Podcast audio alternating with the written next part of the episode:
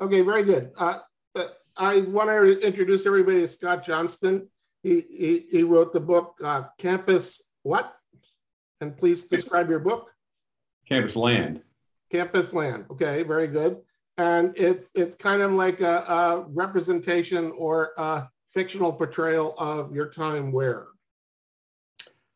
Well, it wasn't really my time. Uh, it, it, my time was uh, in the early 80s. It's more about the current uh, cultural climate on college campuses. And uh, it, it, it, largely resembles Yale, but I didn't call it Yale in the novel because I didn't, two reasons really. Uh, number one, I, uh, if, if I'd called it Yale, I would have had to been accurate about every, you know, 100% accurate about every Yale detail in there. And I didn't want to be beholden to that, although it's pretty close. Yeah, no, I understand. I, I was at UConn. I knew what was going on at Yale, so I understand. Yes. Okay. And the other reason is that um, I didn't want people to think this is, you know, what's going on culturally is just a function of, uh, of Yale. It's, it's really happening at just about every college. So I decided to call the college something else. No, no, it was good. But, but I, I found it interesting as, as I was reading. It was kind of, it's like I, I went off to college to get away from that. And I, I don't know whether that makes sense or not but it's, it's like I, I wanted to study chemistry and stuff like that or whatever else. I, I, I didn't, I kind of rejected it and stuff like that. So that's things. So uh, please describe your, your experience in the prep school first thing, because I did it, as I said, I did an interview with a bunch thinking, because one, one of my favorite movies from years ago was Goodbye, Mr. Chips, both versions. And so in a way I thought myself, because I was a guy that kind of had distant parents and such like that. It would be kind of cool to go in and thing where I thought I might fit in more. So please describe your prep thing things and when you started and where you went, such like that, just for some background. I went to Milton, which is uh, a boarding school not far from Boston, um, and uh, very rigorous. Uh, I um, I'm a big believer in boarding schools. I think you know, when I when I got to uh, Yale, the kids who'd gone away to high school um, were far more self-possessed uh, and just comfortable in their own skin and co- comfortable with being away from home than the kids who had not gone away to school. Um, sure, I understand. Took the latter probably six months to catch up.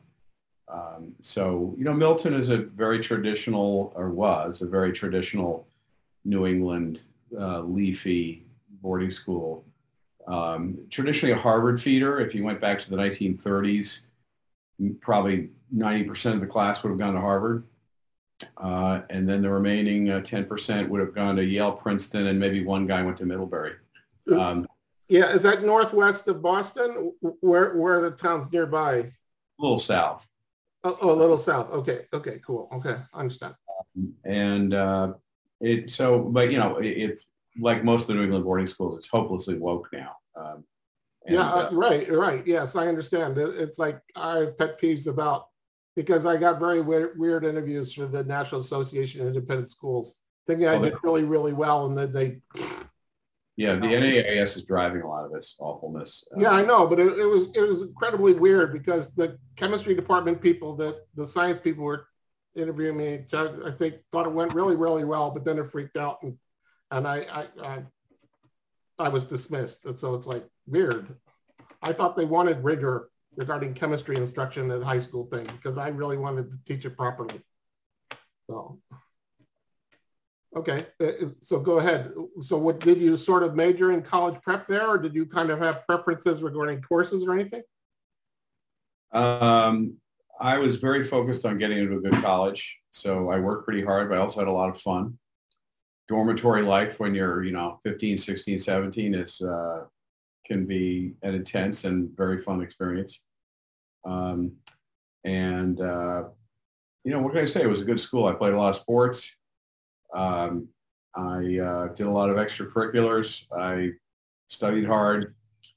Uh, I goofed off a bit. Uh, I did a little bit of everything, um, but it all, all worked out. And uh, uh, you know, got into Yale, which was nice, and went from there. So, so what, one thing you mentioned before the chat, you mentioned your dad went there. What, what describe his experience and his connections to the school? And, yeah.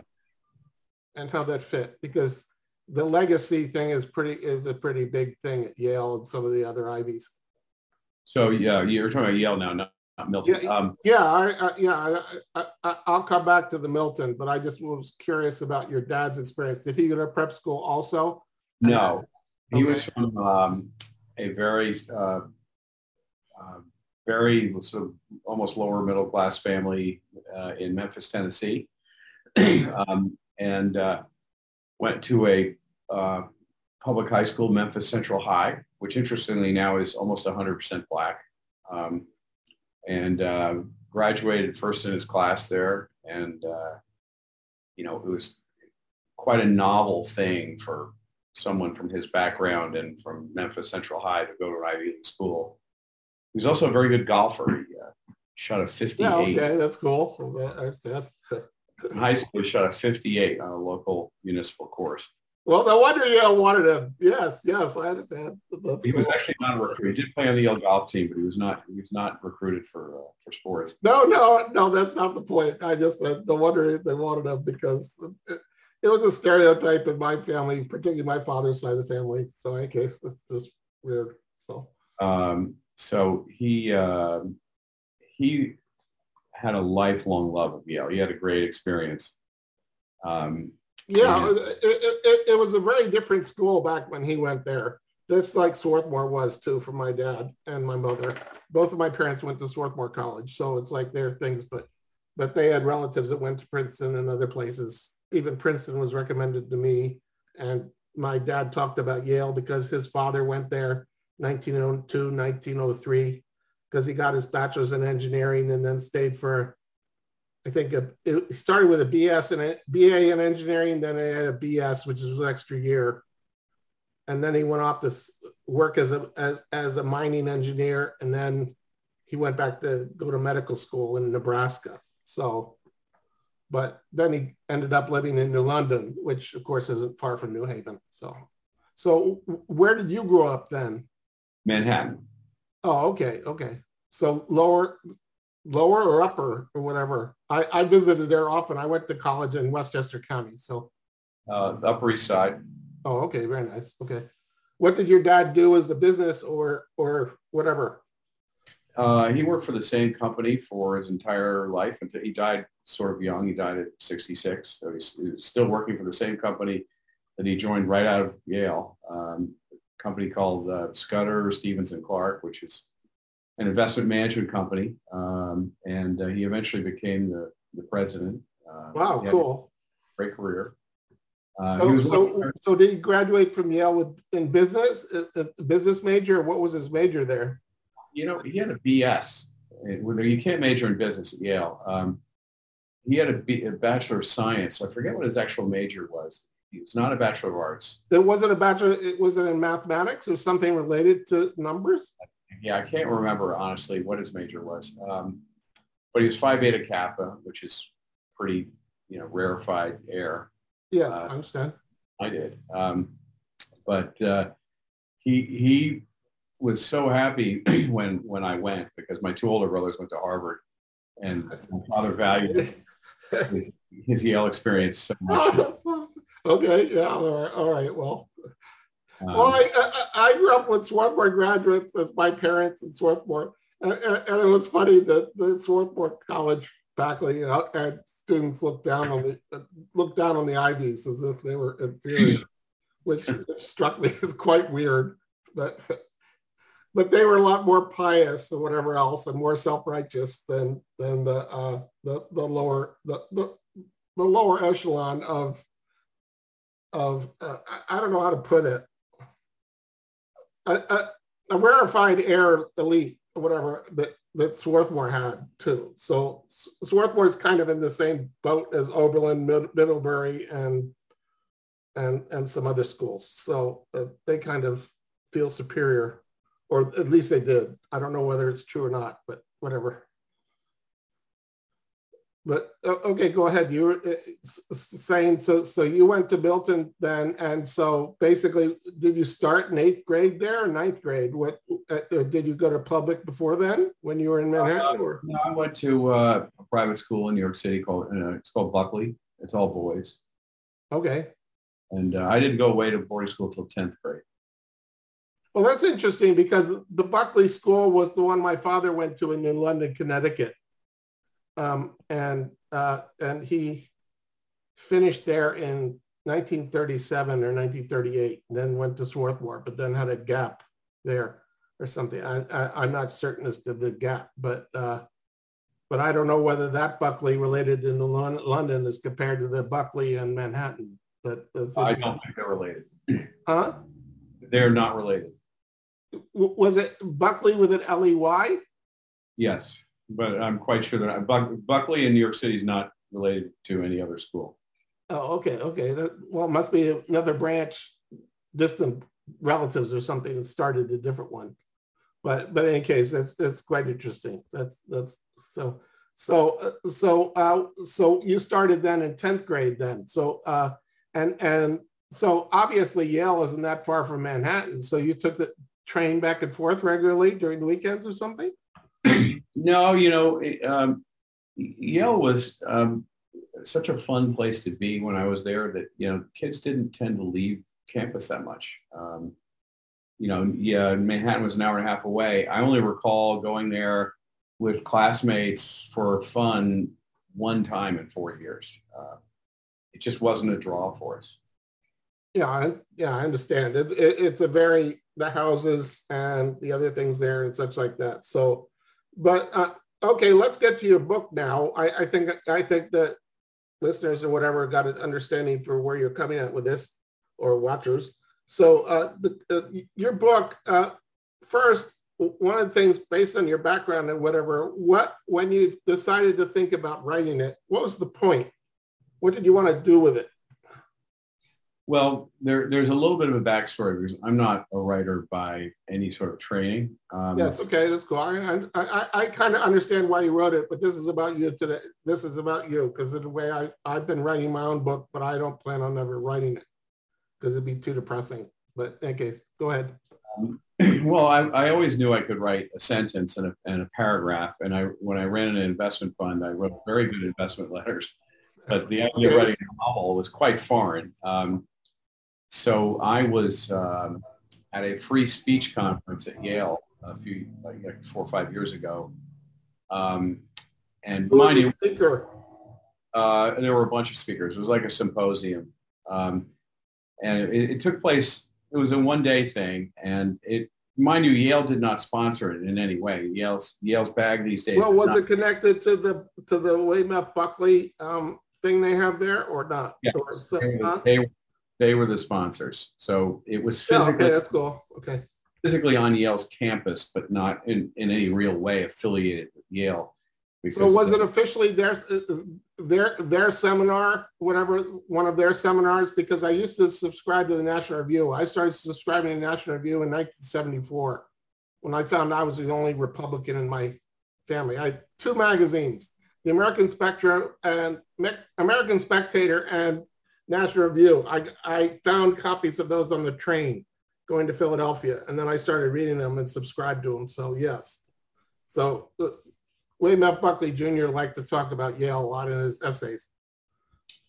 Uh, well, to answer your question, it was sponsored by the Buckley Society, which is a conservative um, group that exists in and around Yale and is loosely affiliated with Yale, but it's not um, well, Yale had nothing to do with putting this conference on as the salient point here. No, no, no, I understand because, because uh, didn't William F. Buckley kind of make the distance from him because of his book on Man at Yale as well?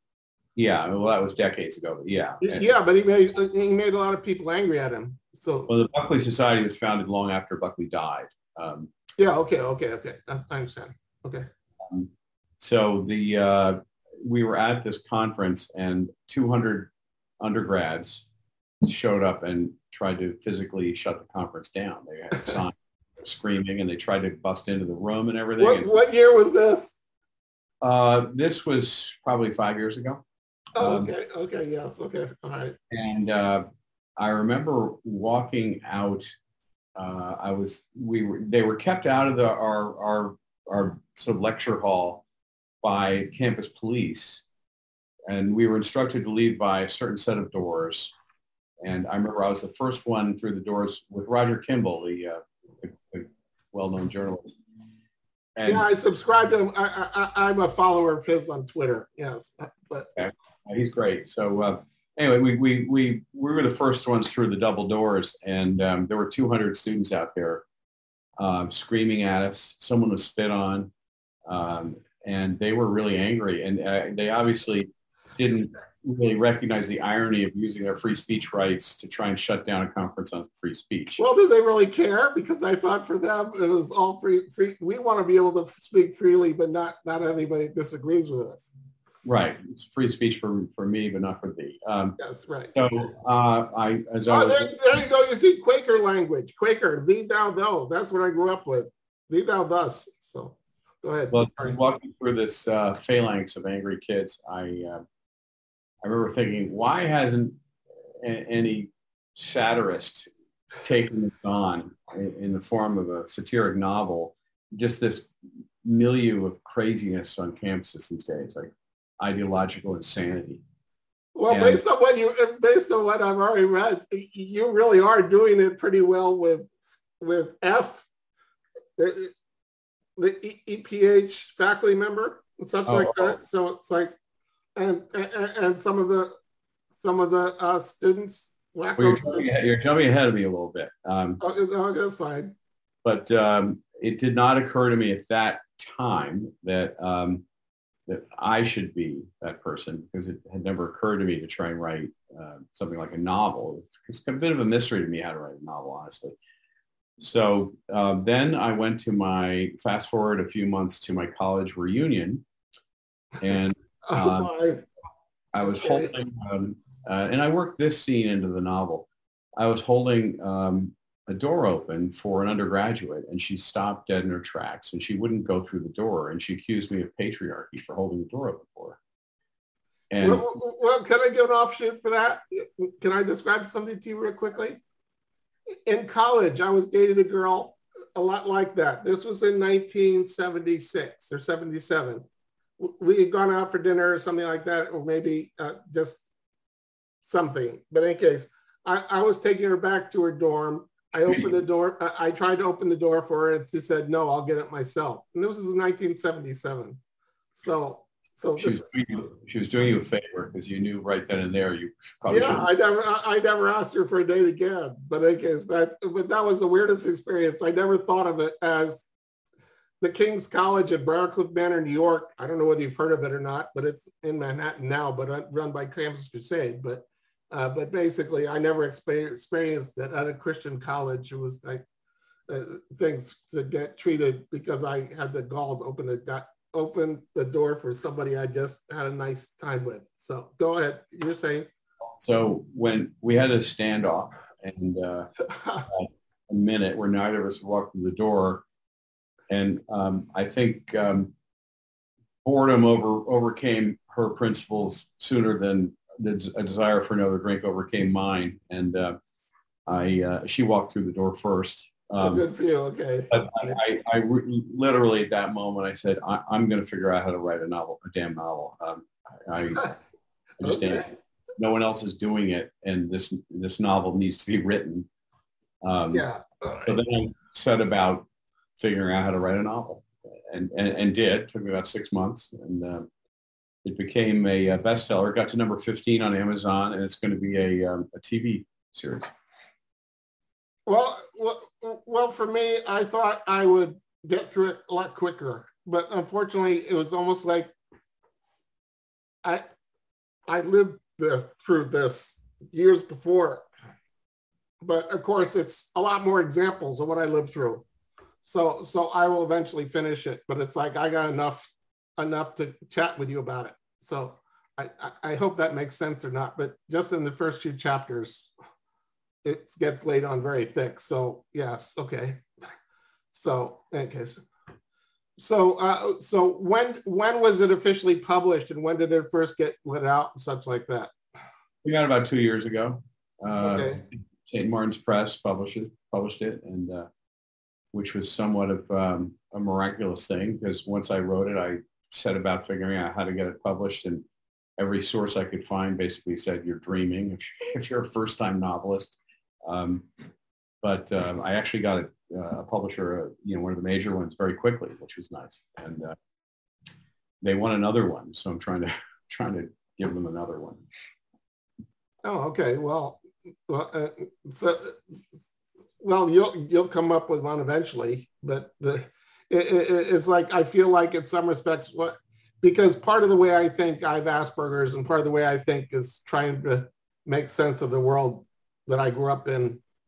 From from my own background, as I was saying, my grandparents, my grandfather going to uh, Yale, my grandmother going to Wellesley, my father going to uh, Swarthmore, my uncles going to Penn or Oberlin, um, and and and my aunt going to Wellesley also, just like her mother did, and and, and and and my dad told me he was considering going to WPI in Worcester, Massachusetts because he liked engineering, and and that was a more technical school. But then he decided on Swarthmore, but he didn't want to go so close. And, and I understand, I understand, but I I enjoyed my time at UConn very much. But the thing I never even considered Yale because the area of chemistry I'm in, Yale doesn't have that area of chemistry. So it's like I didn't want to go to place that I couldn't study what I wanted in plastics, polymer chemistry, polymer science. So I, I was at UConn.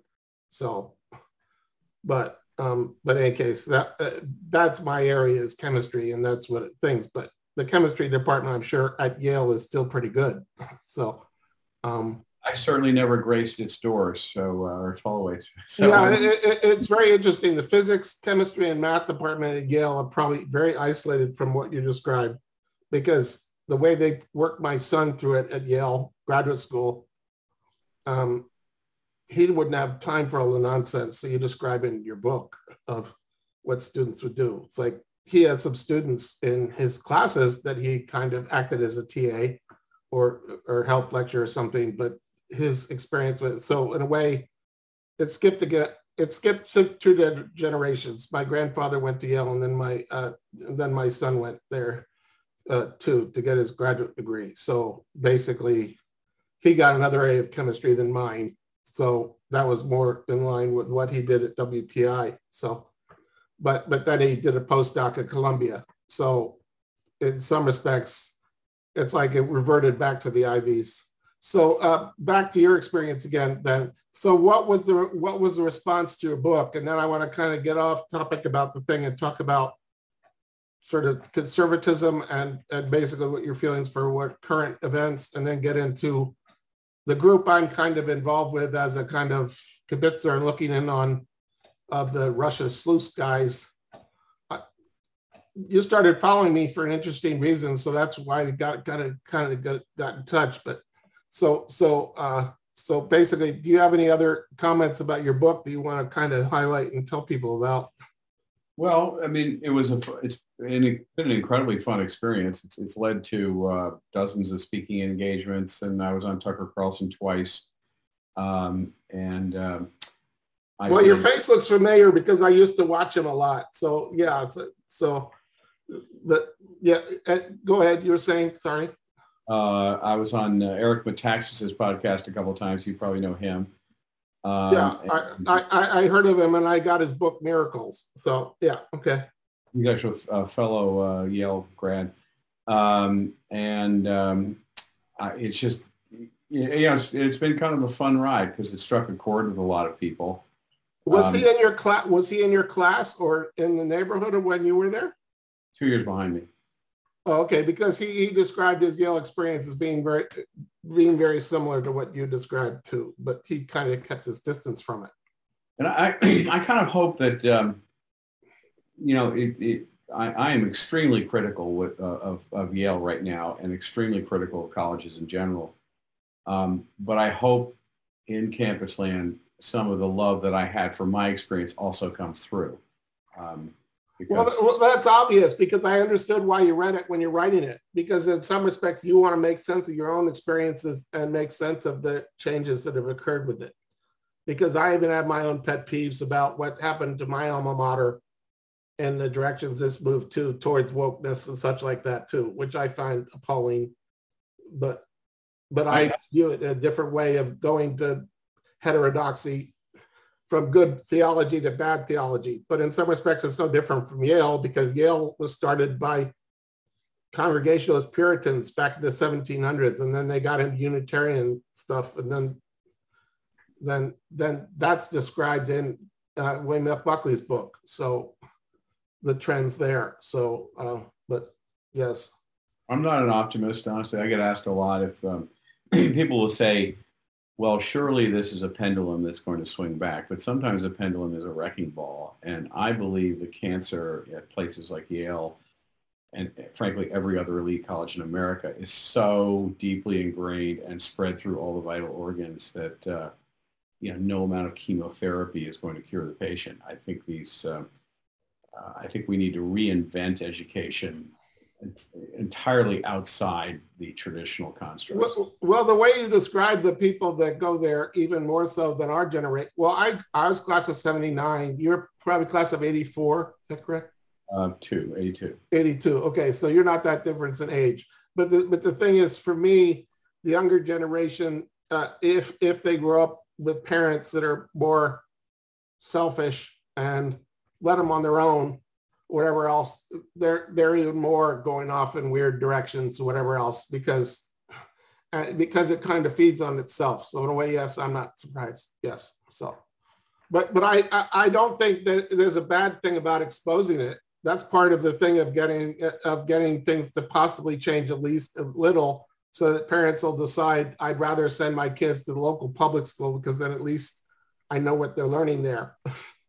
Or, well, I decided to use humor as, as my particular. No, no, no, it's fine. I understand. Yeah.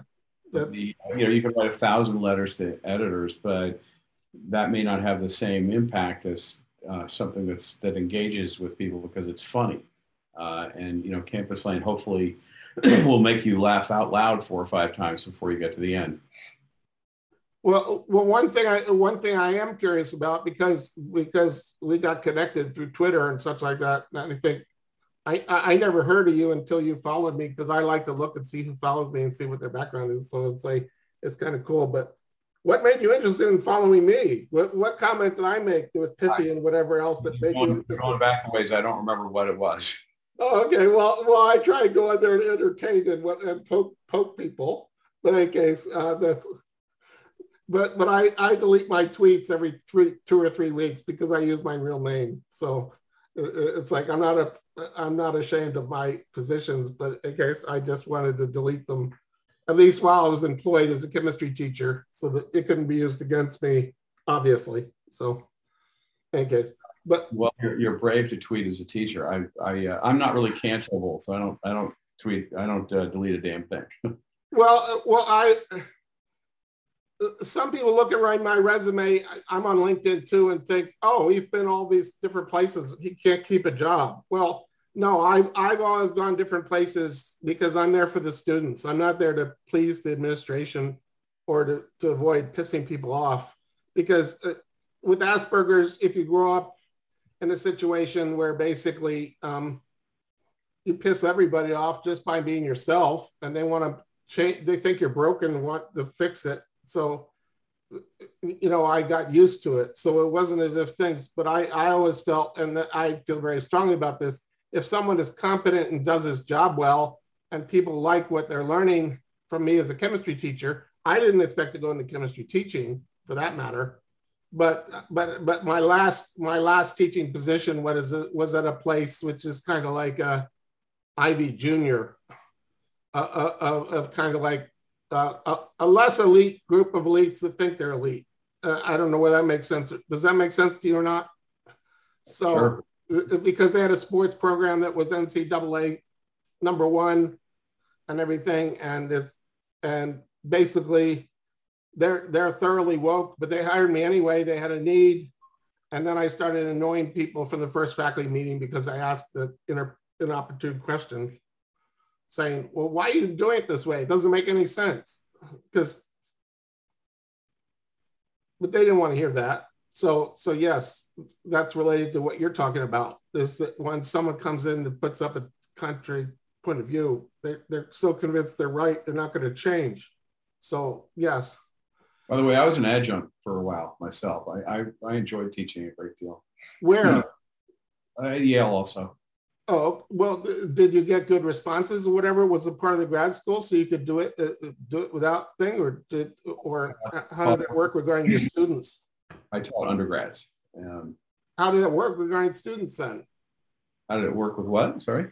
Regarding your students, how did that work and what did you teach? Was it business oriented or what? Um, yes, it was a course meant to contrast theoretical finance and and economics with with actual real world finance and economics and, and how they're really very different from each other and all these theories that won Nobel Prizes completely fall apart in the real world.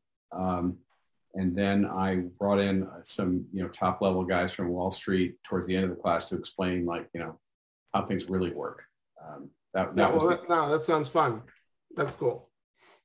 Yeah, because the kind of students you would get that would sign up for that class would not be the woke fighting ones. They'd be no, exactly right. And I taught it in sort of 04, 05, 06 era, which was, uh, you know, not as crazy as now. Well, just, just because it'll help the conversation. My experience in teaching chemistry is teaching general and organic. Organic I taught twice, but mainly general chemistry.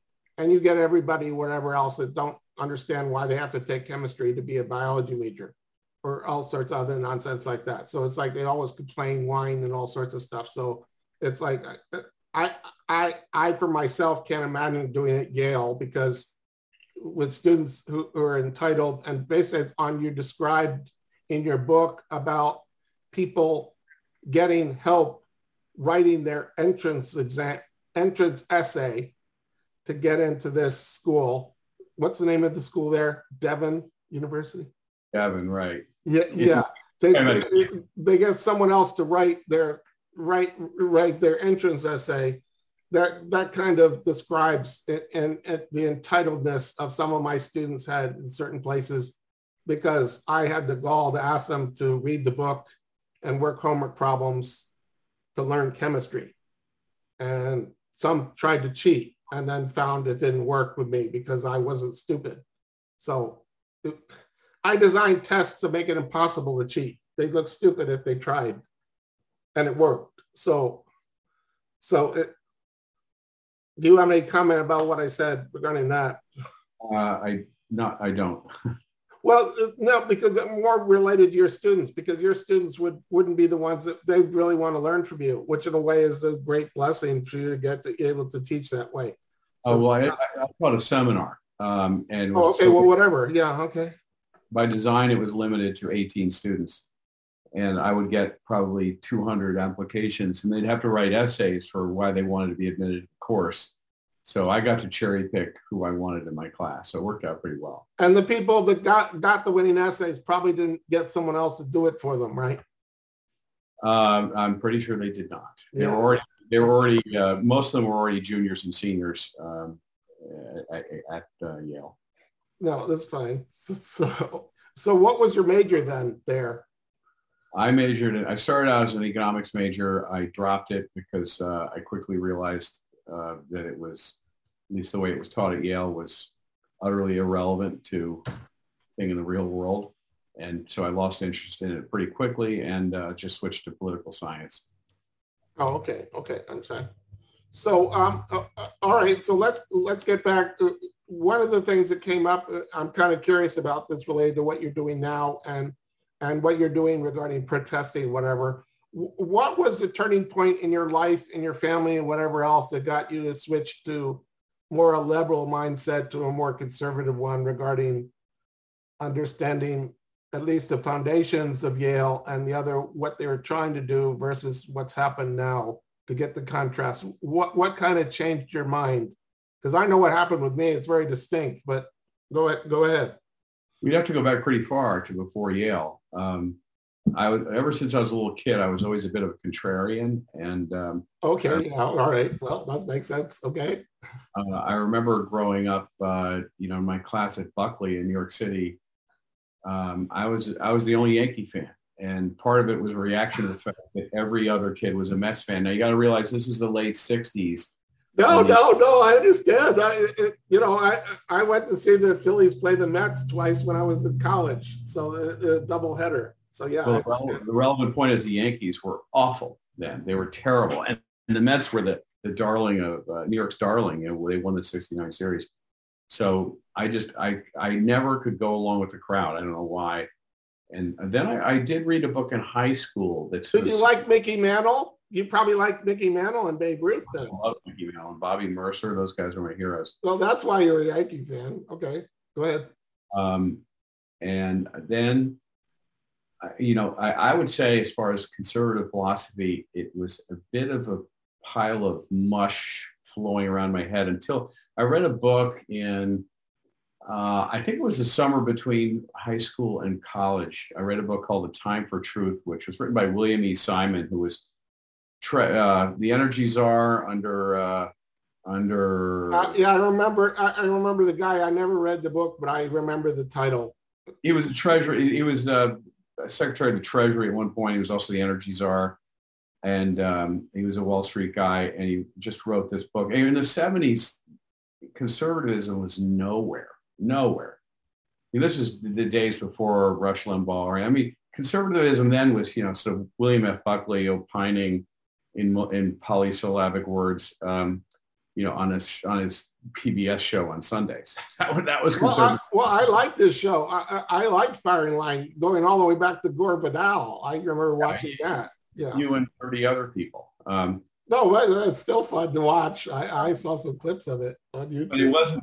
There was nothing populist about it at all. No, no. Until really until Reagan came along. Um, so for me, yeah, that book was um, it, it, kind of crystallized a whole lot of things that I'd kind of been thinking uh, anyway. And I remember thinking that, oh yeah, that's that explains that. And and um, so, and I even in high school, I actually started a conservative newspaper too. So I, I was, I, I was brave, brave guy. Cool. All right. Well, how how'd that go over with some of the uh, uh, the the uh, the woke faculty at Buckley? Oh no, this is at Milton. We uh, oh at we, Milton. Well, how did go uh, go go with the woke uh, the woke faculty at Milton? Well, this is. We used huh? to print copies and put them in the mailboxes for every faculty member. And uh, they, uh, you know, one, one, I remember one guy pushed back on one piece we wrote um, and uh, wrote a public statement under the name Publius. Um, but, um, you know, did it, did it affect your grades? No, this is before all that. I mean, no, no, no. Good. I'm glad. I, am glad it didn't affect your grades because I kept running into that where I, I, would give it a contrary opinion when I went off to college in my own area, and and, I was surprised that people were grading me based on how much they liked me. It had nothing to do with what what I do well, about it. It's an important point to understand about that era, the 70s, 80s, and probably into the 90s. Um, that schools like Ivy League schools and the prep schools and so forth, they were all very liberal places in terms of the prevailing. Yeah, no, I understand. Yeah, right. But but, uh, they didn't penalize. They, they welcomed differing viewpoints, and they certainly didn't penalize you for for presenting a different viewpoint. And that is really something that's changed. If you present a conservative viewpoint in a classroom today, almost anywhere in America, you're taking a real chance with your grade. What did you consider any other colleges other than Yale when you were originally looking at, or was Yale always always where you wanted to be? Oh, I applied to a lot of places because uh, I didn't know I'd get in. So you know, I applied all over the place. I think well, I, well, I thought because your dad was Yale that you, you, were kind of a legacy that you thought you had it foot in the door. Well, I got in a bunch of places. I, I, I um, okay, cool. And uh, but uh, Yale was the right pick. No, no, no. I, I understand because in some respects, part of my decision was, for example, I knew the faculty in the sciences at Swarthmore were pretty good. And I knew they were good at Princeton and other things that would appreciate my intellect and such like that. but but I was more concerned with the students because because me being the contrarian the way I was wouldn't go over well at all. It's like, but even when I went off to the King's College, which is a conservative Christian school, the second year I was there, I got started calling people calling me a narc because because they thought if I found them out, I would have reported them because they could get expelled. I would have reported them for their drug abuse or something like that which is uh, true. I would have, but I was never aware of it. But that I didn't want to be around it. That's why I went to the Christian college that I went to. I didn't want to be around promiscuous drunkenness, whatever. I was kind of fleeing my own temptation of whatever because my dad was an angry drunk and I didn't want anything to do with it. Well, I was sort of embracing my temptations. Well, well, we each learn different ways, Scott. It's it, it's it's weird. Our, our, our lives, we grow up in different ways in different times. I just knew that it, I was so angry and bitter and whatever else that if I hadn't become a Christian when I was 15, I would have. Uh, but even those circumstances, I, I would have been dead because because I, I I would not have been able to handle any life past that point. So it, it was a total distinction, a change of heart when I became a Christian in 1973. But uh, and and it was all because God helped me find my dog. I was an angry agnostic that was very intelligent and everything else, and I my I lost my dog, which is a rat terrier. They're wonderful dogs, very friendly, whatever. It's like my only friend, and I lost it in another town way away. And we were going out at night, and I was going over a bridge and saying, saying, God, if you're real, I have no idea if you're real or not. I, I didn't want anything to do with my parents' Unitarian Universalist slash Quaker crap that didn't affect their behavior. So basically, I, I was kind of desperate saying, God, if you're real, help me find my dog. Well, our family, my mom or dad took me back to the town again, and he was just, just sitting there right beside the road the next day. And then a few five months later, after my parents separated, then I saw the movie Time to Run in 1973, which is a Billy Graham movie. And the end message really blew me away. So that was the that was the beginning of my new life. But that that's what got but then I got involved with seeing on the train because I like to go to the Franklin Institute regularly on weekends, on Saturdays for mini courses and such like that. So I on the train I found an American Spectator and National Review and was talking to somebody, I think it was a faculty at Penn, and he recommended the National Review, but I found the American Spectator. And so that's kind of, wow, I can be a conservative and a Christian too. So it's like, wow, that's cool. Did you, in the 70s, did you ever read the American Spectator? Um, I did. My eldest brother was a big fan um, and uh, was friends with the editor whose name I'm trying to come up with. Emmett Tyrrell. Yes, they, my old my oldest brother and uh, Tyrrell were friends, and I, I met him on, on, a couple of occasions. Yeah, uh, well, that, that that's cool. So so are, are you the are, so you have multiple conservatives in your family? Then is your family relatively conservative too? Your father uh, also? I have three brothers, and they're all conservative. Yes. So, so was was their transition similar to yours? And let me get more specific regarding your your transition. What what was the thing that kind of changed your mind regarding turning away from? Well, nothing. I tell you, I told you I didn't transition from anything. I kind of. Oh, you were contrarian from the beginning. Okay, that's I understand. Okay.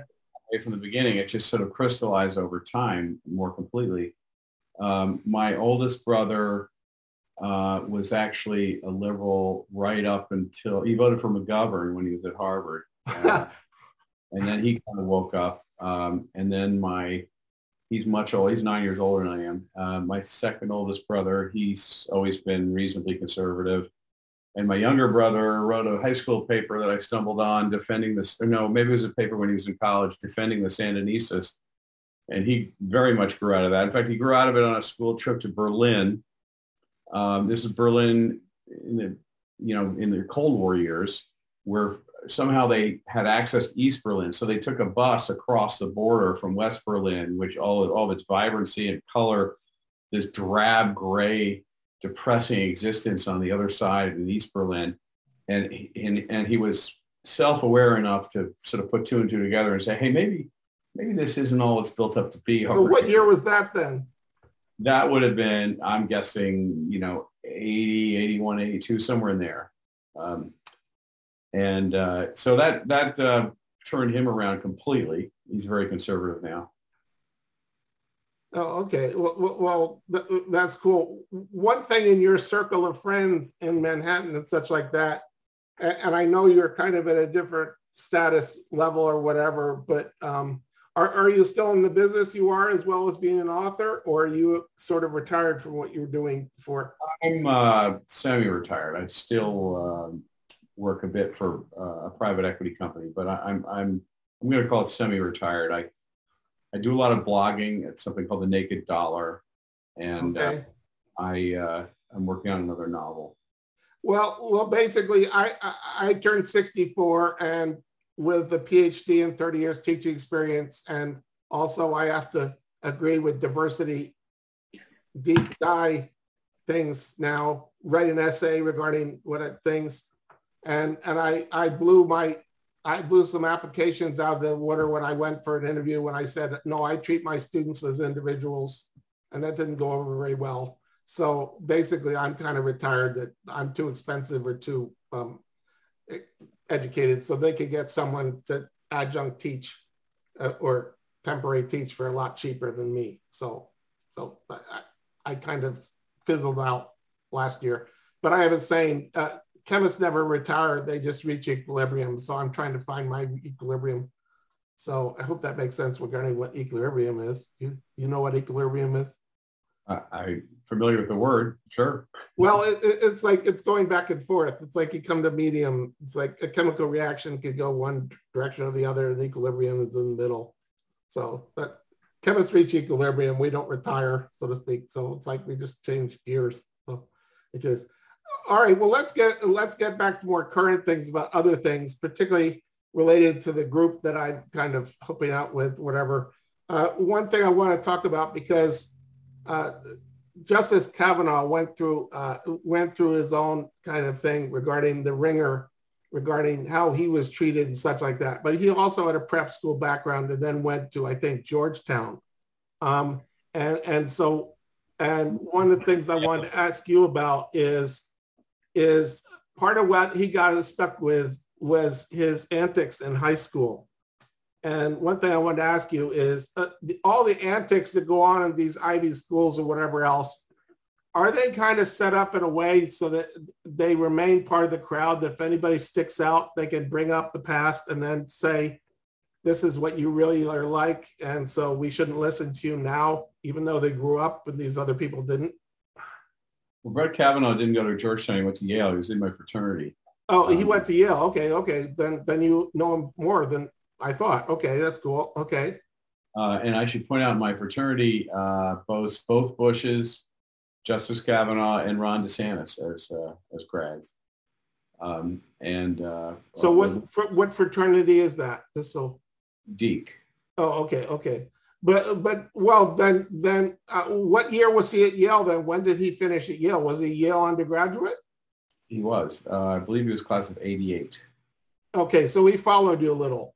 So, yeah. so did it really surprise you that they brought up his prep things, things because he was, ever since Yale, he was that he was Roman Catholic and very committed Roman Catholic. But it did it surprise him you that he people brought up the antics from high school? Uh, if you understand liberalism and how it works these days. No, I, I really do. So that's no, why I'm asking I, you. I'm speaking rhetorically. Yes, uh, okay. That, that uh, and if you understand how the Democrat Party works these days, None of this should be a surprise. How he's treated, none of it should be a surprise. How I, I will add that how he was treated is one of the most reprehensible things that has ever happened in U.S. politics. Um, all that, all everything brought up about him was crap. My wife actually knew Christine Blasey Ford in high school, and um, she's crazy. Her family basically disowned her. They wouldn't show up at the hearings. The stories that came out of Yale were nonsense. Um, well, I knew it. Was, uh, I knew it was crap just by my own experiences to know because it was so transparently thing of they they couldn't get anything from him in college. They had to go all the way back to high school to find dirt on him, and and, and made stuff up about that too. So it's almost like the only dirt they found on him was he got drunk once in high school. So Well, they accused him of gang rape, uh, which is um, no, no, no. The the only thing that was real was he got drunk once in high school. Yeah, and he So- got drunk. so what? He got drunk a bunch in college too, but you know who doesn't? Yeah, yeah. So what? Yeah.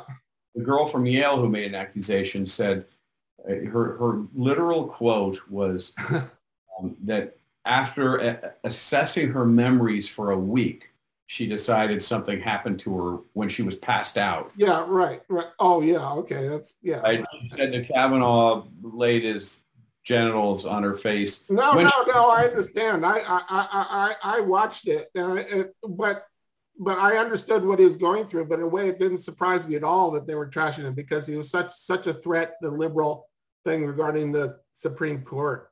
Well, and, and also what an exemplary life he has led. Yes, right? of course. Yeah, right. Okay. No, it, it, it's it's shameful, and and I have some liberal friends who got sucked into it. Uh, like, well, what about this and that? I'm like, wait a minute, seriously, you're, you're going back to his high school yearbook? Um, right, right, right. Well, well, the thing that was fabulous was that he took a he he, he was he was so uh, organized. He kept his own diary. So so in a way, it's like it, it kind of made me smile too when I heard about that proved too. his innocence too. Or- Yeah, right, right, okay. So uh, based on your experience in New York City, then what was your initial thoughts regarding Donald Trump? Because Donald Trump, believe it or not, I think was a contrarian at Penn, probably. Um, my my so I um I did not vote for Trump in the primaries. Well, I, not- voted for Cruz, so I'm not. I, I I I voted for Cruz. Maybe you voted for Cruz too. Well, who do you vote for in the primary? I also voted for Cruz. I know Cruz a little bit, um, and um, I I uh, I trusted the fact that Cruz was a true conservative. I did not trust that about Donald Trump.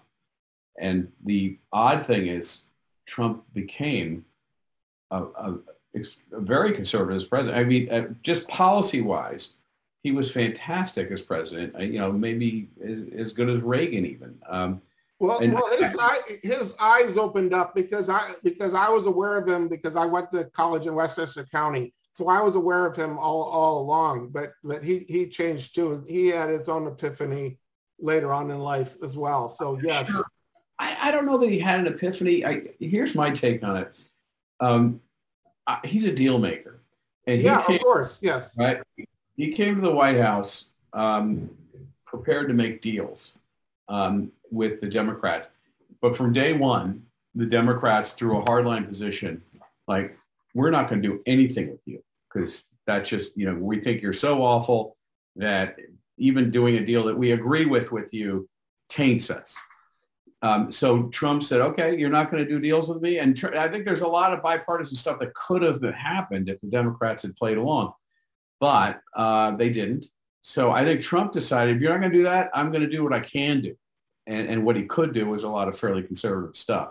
And I will say, I think he's not a great human being. Um, I, I think he's deeply flawed and uh, he suffered from a, um, an awful lack of discipline particularly where tweeting was concerned and just his personal demeanor. And, um, you know, I don't, I, he's a New York real estate guy. Those guys are not nice people generally. Um, Well, well, well. Just from my perspective, I understand it because I ran. He, he spent very little money on his first campaign. He didn't even think he was going to win. So it's almost like he was working on earned media. And all my campaigns that I had, I went in for a specific point. Even had to do with the Iran Contras that kind of got me involved in the first place. But that's another story. But the thing is, I understood he was trying to earn media, and part of the way he earned media was to piss people off or or poke poke holes in things.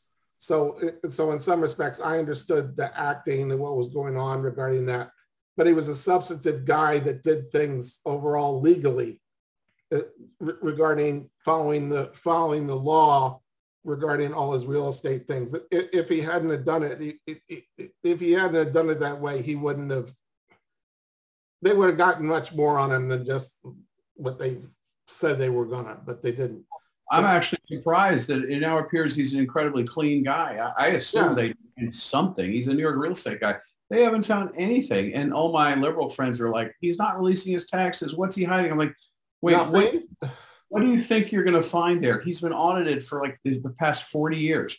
What do you think you're going to find that the IRS hasn't already tried to find? And right, right, of course. And if he's been audited so long, it's like yes, and and and New York City with the mob and everything else, it's like he he was kind of dancing along the line. But I drove a cab in Philadelphia, and I had to deal with mob people there. But it's like if if you were genuine with them, they didn't bother you. So they had more problem with hypocrites that would t- take money from them and then on the other hand stab them in public so so so it's not i never got the feeling he was that kind of person but in any case but but uh, one of the things regarding uh, what i'm involved in now and i wanted to kind of ask you about was this um, the durham thing and and kind of even the one six fanaticism of the doj in dc circuit a, a lot of these prosecutors or whatever else, they're taking the shrill woke crap of of making insurrection out of a protest when they didn't care at all about what was going on in in June of 2020 in Washington D.C. Uh, do you think that is sort of typical regarding the Ivy League, kind of like total double standard regarding if a, a total a total double standard regarding that because everything about what happened on the, the 6th of January, e- even him contesting election results, he was following the constitutional process to do it again and again. But the old joke is if the left didn't have double standards, they wouldn't have standards at all. Um, and uh, that comes out clearly in your book too. Yes. Yeah, of course, of course, there's a double standard. I mean, the way they handle the uh, the George Floyd riots versus the way they handled the January 6th riot. Um, I, um, you know, it, it's awful what those people did. They should not have gone to the Capitol.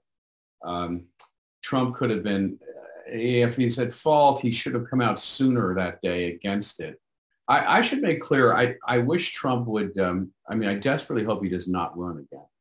Um, I thought he was an incredibly effective president the nation was arguably in, uh, in as good a shape as we've ever been in, um, running into like entering COVID.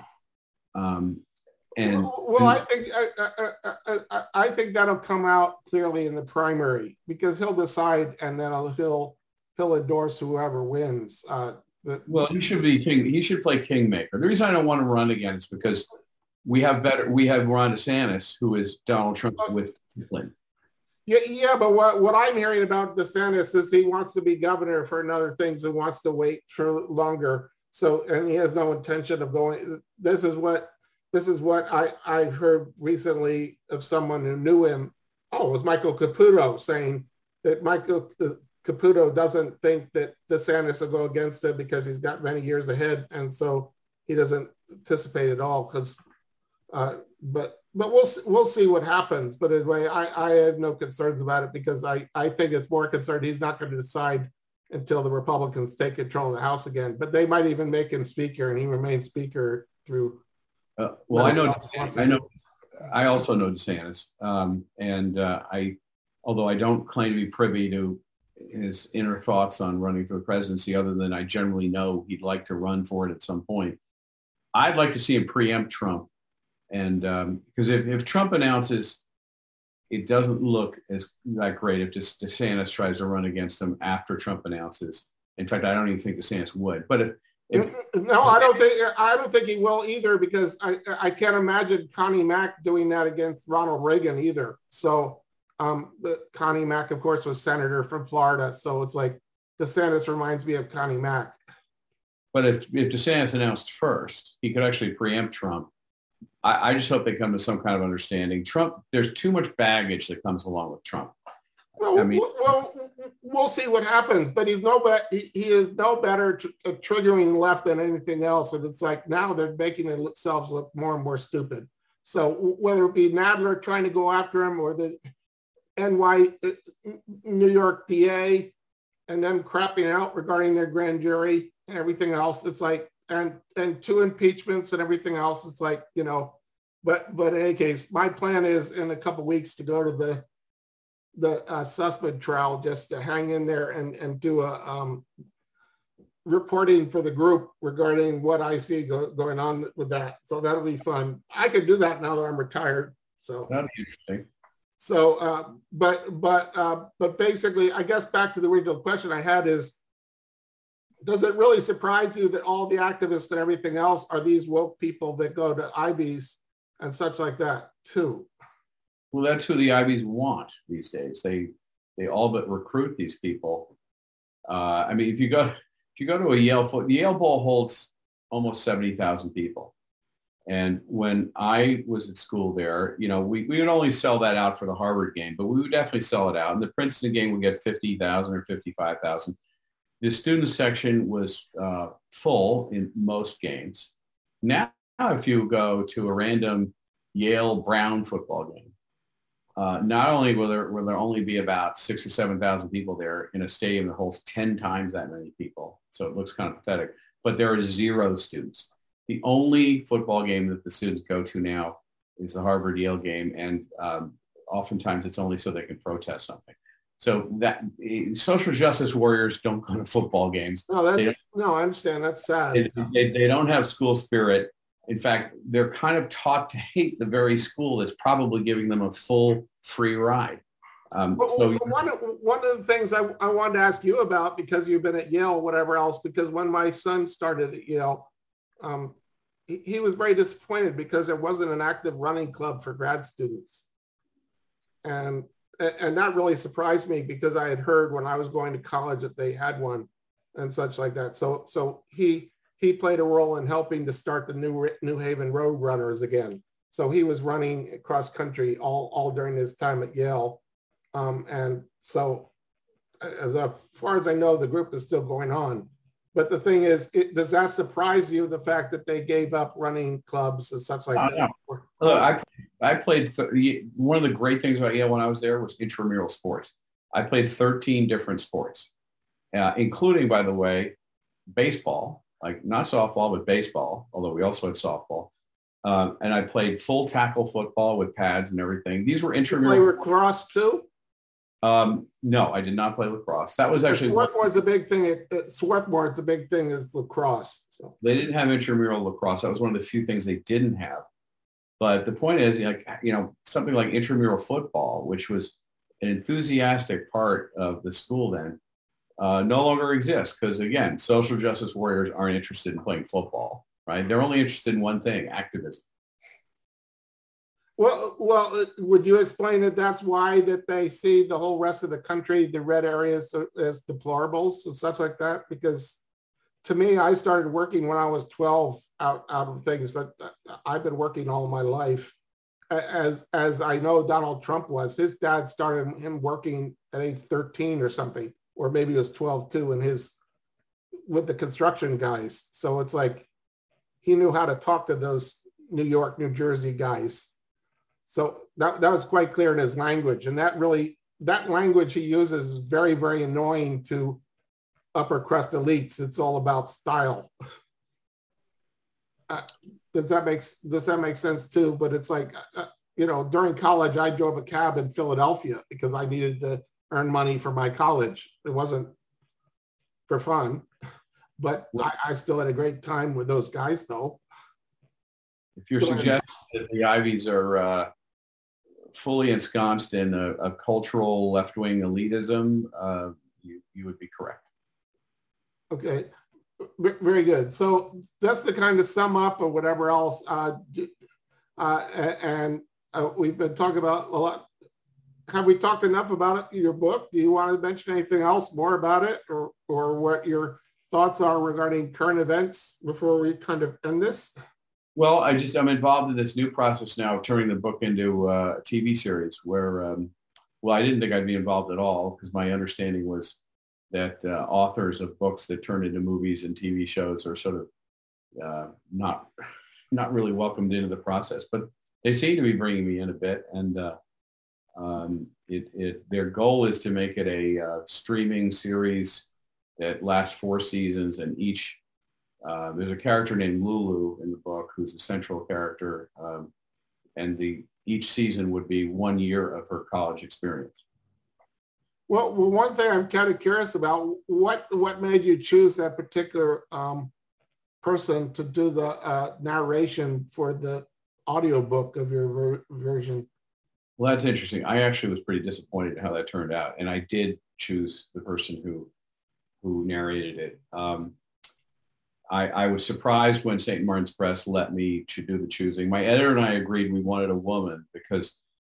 Yeah, I've, I was asking why because it doesn't. It, because you wrote the book and it's like uh, to have a woman talking about talking through it sounds a bit. Well, there are, there are lots of characters in the book, and some are male and some are female. But um, you know, in any novel, there there men. Oh no, no, I understand it. it. It's just the kind of thing where, in a way, it's like uh, to have the woman do the whole thing, which is a bit of a surprise when it was written by you, particularly about this things. Uh, uh it, it, I, I decided not to get the audio book because because I wasn't expecting that. Nothing against her personally she has a nice voice, but it's like it just felt out of place. So it's, well, you, you, have to choose one or the other, right? And oh, uh, obviously, I, I find um, men doing women's voices a little creepy. No, I agree. Yeah, okay. I find it less creepy than women doing men's voices. So that's kind of what it came down to.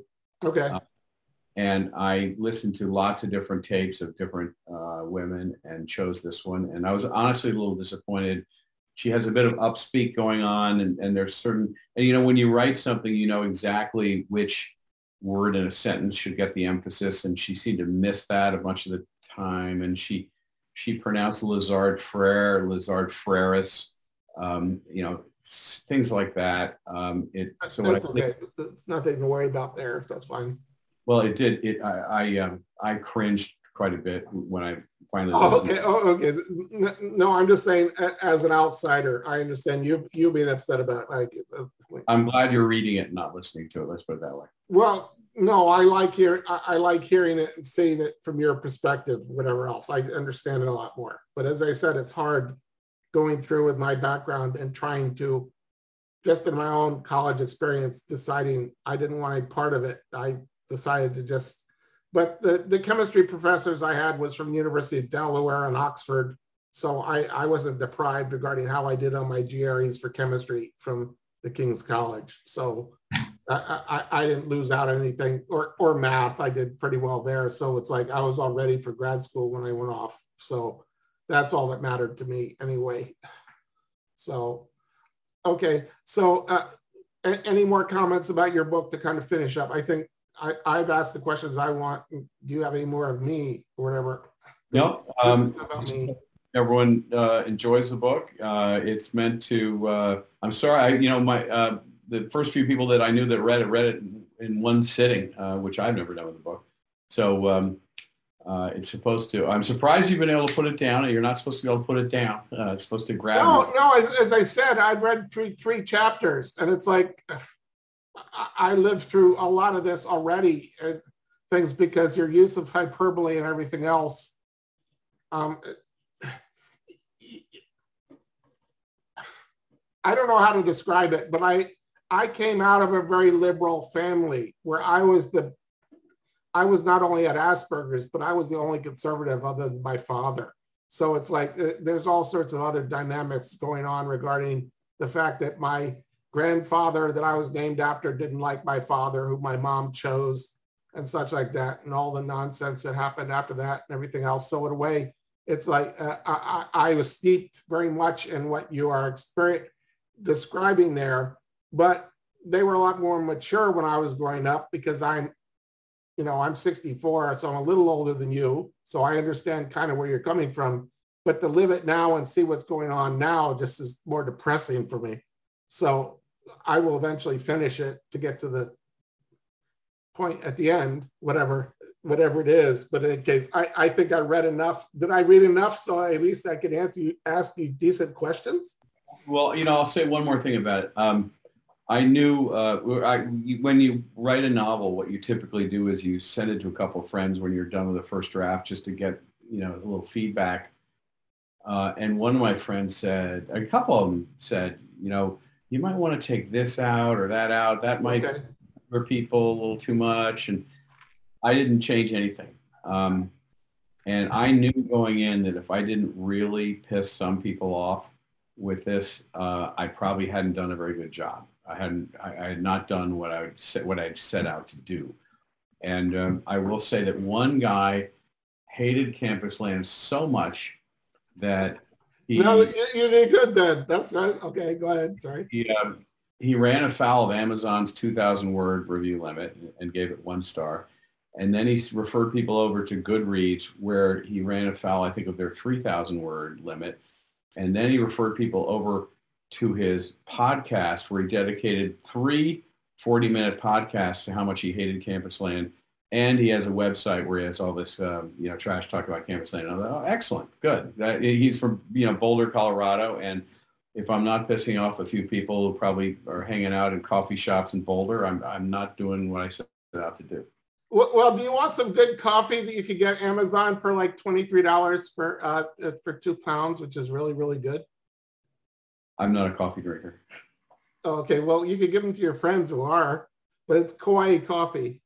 Okay. They, make absolutely fabulous coffee. So it's, you know, it's not very fashionable, but it's wonderful coffee. That was a bit of a segue, but okay. It, it's the only, it's the only one I like. So I guess it's like with the medium roast, it's whatever else, but that may, that may sound strange, but it's the only one I like. But in case I'm more a tea drinker anyway. Like I got, I got iced tea in here and, and, and the elite Ivies and other people would be very offended the fact that I like this, but it works and it keeps it cold all day. So, so in case, you know, ice, ice, iced tea is pretty good for a, a, a hot summer day or a, a, hot May day here in uh, North Carolina. Well, in any case, uh, really nice uh, meet, meeting and chatting with you, Scott, whatever else would be fun to keep in contact or whatever as you see fit. I hope you still like my tweets and such like that. I'm enjoying your friends regarding the NIS things, but I, uh, based on educational, and I guess my pet peeve regarding educationalists and how it's affecting STEM now, it's like, do you realize in North Carolina to teach chemistry, someone could have a biology major, or no, a biology minor just one year of chemistry, biology minor, and a degree in education, bachelor's in education, and teach high school chemistry here in uh, North Carolina. And they probably have to write a diversity statement too. Right, right. And and and and, and having a PhD or a master's in those subject areas won't get you a certification, and they always wonder regarding what what's going on. So, but that was something I talked about with John Ashcroft years ago when I was running for office because I said, could you teach ethics at any high school in, in the state he was from? And he said, no, he couldn't because he didn't have a teaching certificate either. So, so in case it's kind of. I, I, I taught um, at Yale, and if I walked into my local high school here to try and uh, get a job, job teaching, they wouldn't take me because I don't have a master's in education. Yeah, right, right. Yeah, and see, that's that's what our kids are stuck with. So it's almost like we just have to do our jobs to to do that. Okay, well, great uh, chatting with you. I hope you enjoyed our conversation. And I just want to thank you for kind of uh, letting, letting me, me kind of interrogate you, so to speak. I hope it went well from your perspective, but I'm kind of, I'm oblivious regarding social cues. So it's like, I have no idea what your views are, and whether you're going to trash me in the next two hours. I hope not. All I can say is I hope it was enjoyable for you as it was for me. But I want to say thank you very much. You're host and nice to have me. All right. Well, uh, uh, th thank you. I'm going to stop recording right now, and I just we'll just chat a little after.